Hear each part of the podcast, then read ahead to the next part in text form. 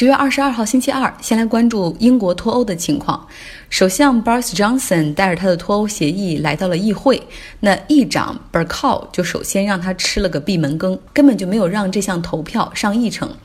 议长说，周六的时候议员们已经表态了，他们不会在英国国内没有完成相关立法之前就对这份脱欧协议进行表决。那 Boris Johnson 显然也是有备而来，马上抛出了第二个立法文件，一份110页的英国国内相关立法变更的文件，叫做 Withdrawal Agreement Bill，也算是新鲜出炉。 BBC 的记者说，毫不夸张地说，摸上去纸都还是热乎的。那 Boris Johnson 说，好吧，既然不能投脱欧协议的票，那么你们就投这个的票吧。如果你们支持立法变革，请投 yes。 那接下来的3天之内，议员们可以逐条的来过这个立法。那当然很多议员反对了，说这明显是操之过急啊，110页的立法3天，我们怎么能够看完呢？然后怎么能够去进行提一些有建设性的修改意见呢？显然他们认为 Boris Johnson 还是在赶10月31号脱欧的那个截止日期，哪怕议会已经要求他写信给欧盟要求延期3个月，但是他的那种希望万圣节脱欧的心态还是显而易见的。那么继续这个北爱尔兰和爱尔兰恩怨的小专栏，那场始于1968年的麻烦让爱尔兰岛失去了3600个生命，但仔细数数，和平年代到现在有20年的时间了。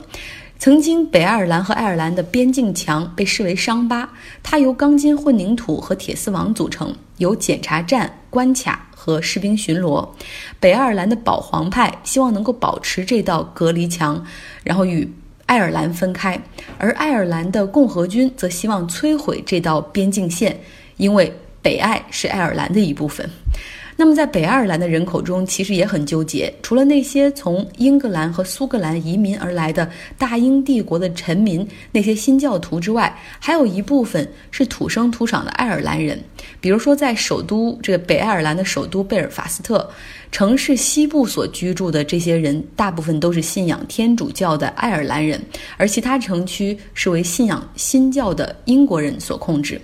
生活在北爱尔兰的很多爱尔兰人，他们都认为英国人，你们是外来移民，你们英国殖民结束之后，你们应该回去，而不应该占有我们这片土地。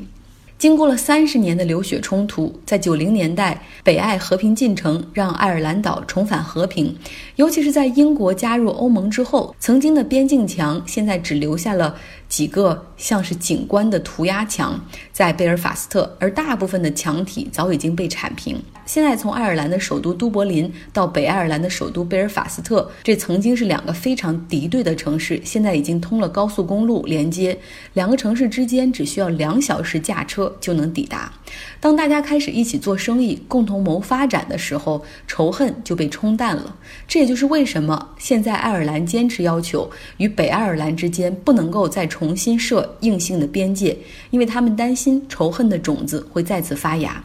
这中间多半是因为一个组织 IRA 爱尔兰公路委员会 Irish Roads Authority 的人开玩笑说，世道变了，加入欧盟之后没有那么多仇恨了，只不过我们不能够用这个缩写 IRA， 因为 IRA 是爱尔兰共和军的缩写。英国人仍旧很警惕这个极端组织。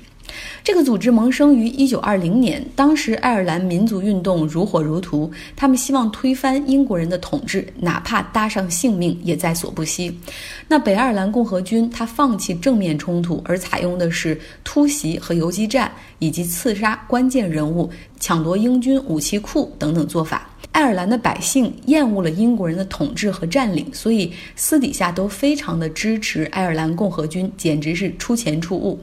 为了对抗5000多人的爱尔兰共和军，英国需要部署5万的部队和1.4万人的警察。为了维护这300多万人地区的稳定，英国还要投入很多的钱，所以出于财政压力和厌倦战争的考虑，英国决定放手，允许爱尔兰成为自由邦。但抱歉的是，北爱地区仍旧在英国人的控制之内，这也引发了激进派爱尔兰共和军的不满，他们要坚持继续战斗，夺回北爱。但爱尔兰共和军内保守的一派则认为，和平和独立来之不易，北爱的情况比较复杂，不能一蹴而就，分歧之下，爱尔兰共和军内部甚至发生了火拼，并且分裂。此后，激进的那一派爱尔兰共和军不断地在北爱和英国本岛制造袭击，刺杀英国首相，袭击政府大楼，甚至有的时候用汽车炸弹伤及无辜百姓的情况也有。那他们成为了彻头彻尾的恐怖组织，他们中间还接受了利比亚卡扎菲的经济和军事援助。不过在北爱和平进程之后，爱尔兰共和军宣告瓦解，并且宣誓再也不碰武器。但据爱尔兰方面的消息表示，这种极端民族主义的情绪有抬头的倾向，如果爱尔兰与北爱尔兰之间重新建起那道伤疤隔离墙的话，那么仇恨和极端行为也有可能再次发生。来到加拿大，大选结果出炉了，特鲁多赢得了大选，但他所领导的自由党失去了多数派的席位，他们在议会中只获得了156个席位，距离 majority 政府少了16票。而他们的对手保守党表现不错，相比上届议会的席位增加了17个，达到122个。特鲁多的支持率较第一个任期下降了很多，他和自由党也不得不在未来做出更多的妥协，去争取其他小党派的支持，否则在议会立法投票的时候会举步维艰。好几天好像没有说以色列的内塔尼亚胡了，他还顺利吗？答案是不顺利，也不开心。今天他宣布他没有办法成功阻隔，他说我不断努力寻求各种可能性，但还是没有办法能够组成联合政府。今年的内塔尼亚胡可谓流年不利，连续两次大选，然后总统让他两次阻隔，但他都两次阻隔失败。9月份的大选，这一次他甚至向这个主要对手蓝和白党的党魁甘茨抛出了橄榄枝，希望能够联合阻隔，但是后者表示说，我们可以和利库德阻隔，以色列已经受够了内塔尼亚胡，你有严重贪腐和滥用权力的嫌疑。那么既然内塔尼亚胡这个老牌的政客没有办法阻隔成功的话，那么以色列总统现在找到了蓝和白的党魁甘茨，让他来阻隔，给他28天时间。那么因为有以色列阿拉伯政党的支持，所以蓝和白政党很有可能会阻隔成功，而以色列的历史可能就此被改写。希望了解现在以色列政治光谱以及这个百姓之间的 public opinion 的朋友们，可以去看一部 HBO 和以色列电视台合作的电视剧，叫 Our Boys 我们的男孩。来关注两条财经新闻吧。准备上市的共享办公空间 WeWork 绝对成为了科技独角兽 IPO 最失败的教科书般的案例，真的可以写进商学院的教科书案例了。它的估值一度高达470亿美元，而随着公开市场投资人不买单，一次次路演遭遇冷场，它的估值也一路下跌到120亿美元，而如今它的估值有可能进一步下跌到80亿美元。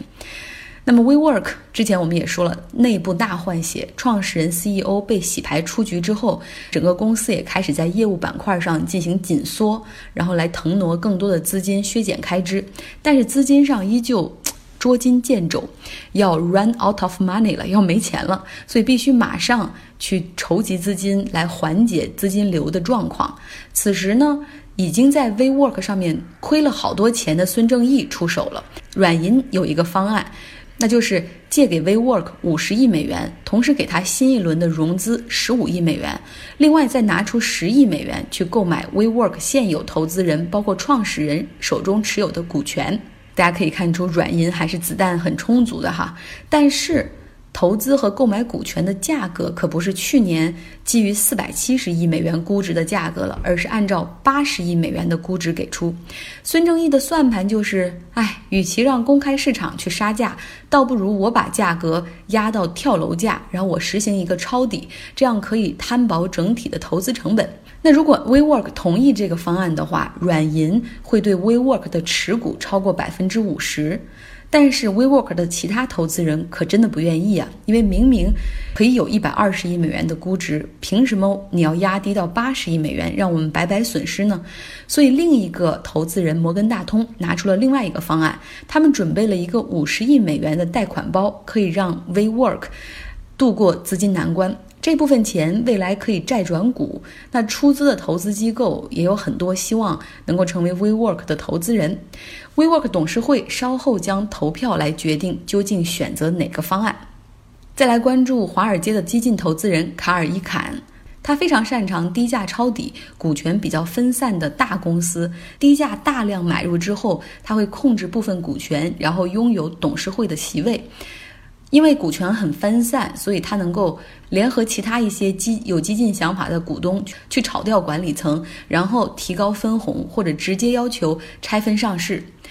听起来很耳熟，对不对？他就是门口野蛮人鼻祖级的人物。今年他已经83岁了，虽然头脑和体力都很够用，但是也需要考虑接班人的问题。他有一个很能干的儿子，40岁的 Brett，这个人已经在华尔街单打独斗投资基金里面已经做了很多年，业绩也不错，为人又低调，但卡尔伊坎就死活看不上他的儿子，认为不行。因为伊坎是那样的人，他充满狼性，高调，喜欢在电视和媒体前高谈阔论，喷这个喷那个。他相信直觉，喜欢快速投资和行动。而他的儿子呢，喜欢看数据，做表格，不爱热闹，也讨厌媒体，更加喜欢务实的去做一些研究。那卡尔伊坎总觉得儿子少了点什么，但无奈自己已经老了，不得不为未来做打算。他最近宣布要把他的对冲基金从纽约搬到迈阿密，而他儿子 Brent 将加入他的对冲基金，但只会负责其中一个很小的子基金，因为卡尔伊坎还是不信任他儿子。他说，我的基金还是我说的算，我的儿子只不过是一个操作者而已。那据说呢，为了让儿子来接班，卡尔伊坎和儿子进行了1年多的谈判，然后光是两人之间的合同就有90多页。相信很多父母都和卡尔伊坎一样，对孩子念叨着，我对你要求不高，我只需要你比我强一点就可以了。殊不知这一条有多么难实现。这次回国，我体会了中小学生的难处。数十年前我读书的时候，总想着下一代会比我幸福吧，因为我们那个年代学校也比较少，高考也很难，等于说是千军万马过独木桥。那后来学校也扩招了，也开始搞素质教育了。我想不会再有无休止的晚自习，不会有老师占用自习时间，教育体制的改革也会越来越好，不是应试教育。可当我看到现在的孩子们，真的比我这一代更可怜。从小学就要开始有课外补习班，奥数、英语，那中学生就更加的惨了。像我的侄子读的是我同一个初中，他告诉我，连每周二提前3小时放学的制度都取消了，因为老师们有了微信群组，不再需要见面开会。更多的时间就是上课、补课。那至于课外补课，我曾经的语文老师已经升职成为了学校的副校长，但是他呢，没有能够带来什么好的风气，而带着一群资深的教师在学校外自己办班，给学生有偿补课。而出于这种 peer pressures，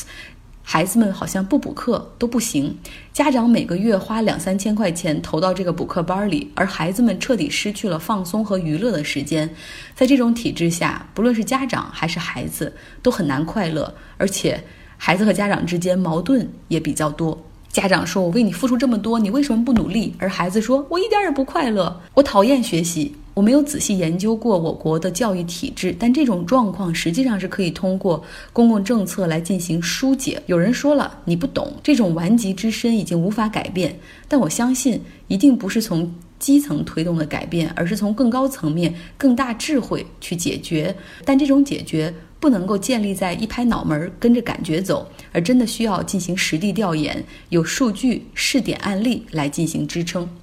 好了，聊的又有点多，大家周二愉快。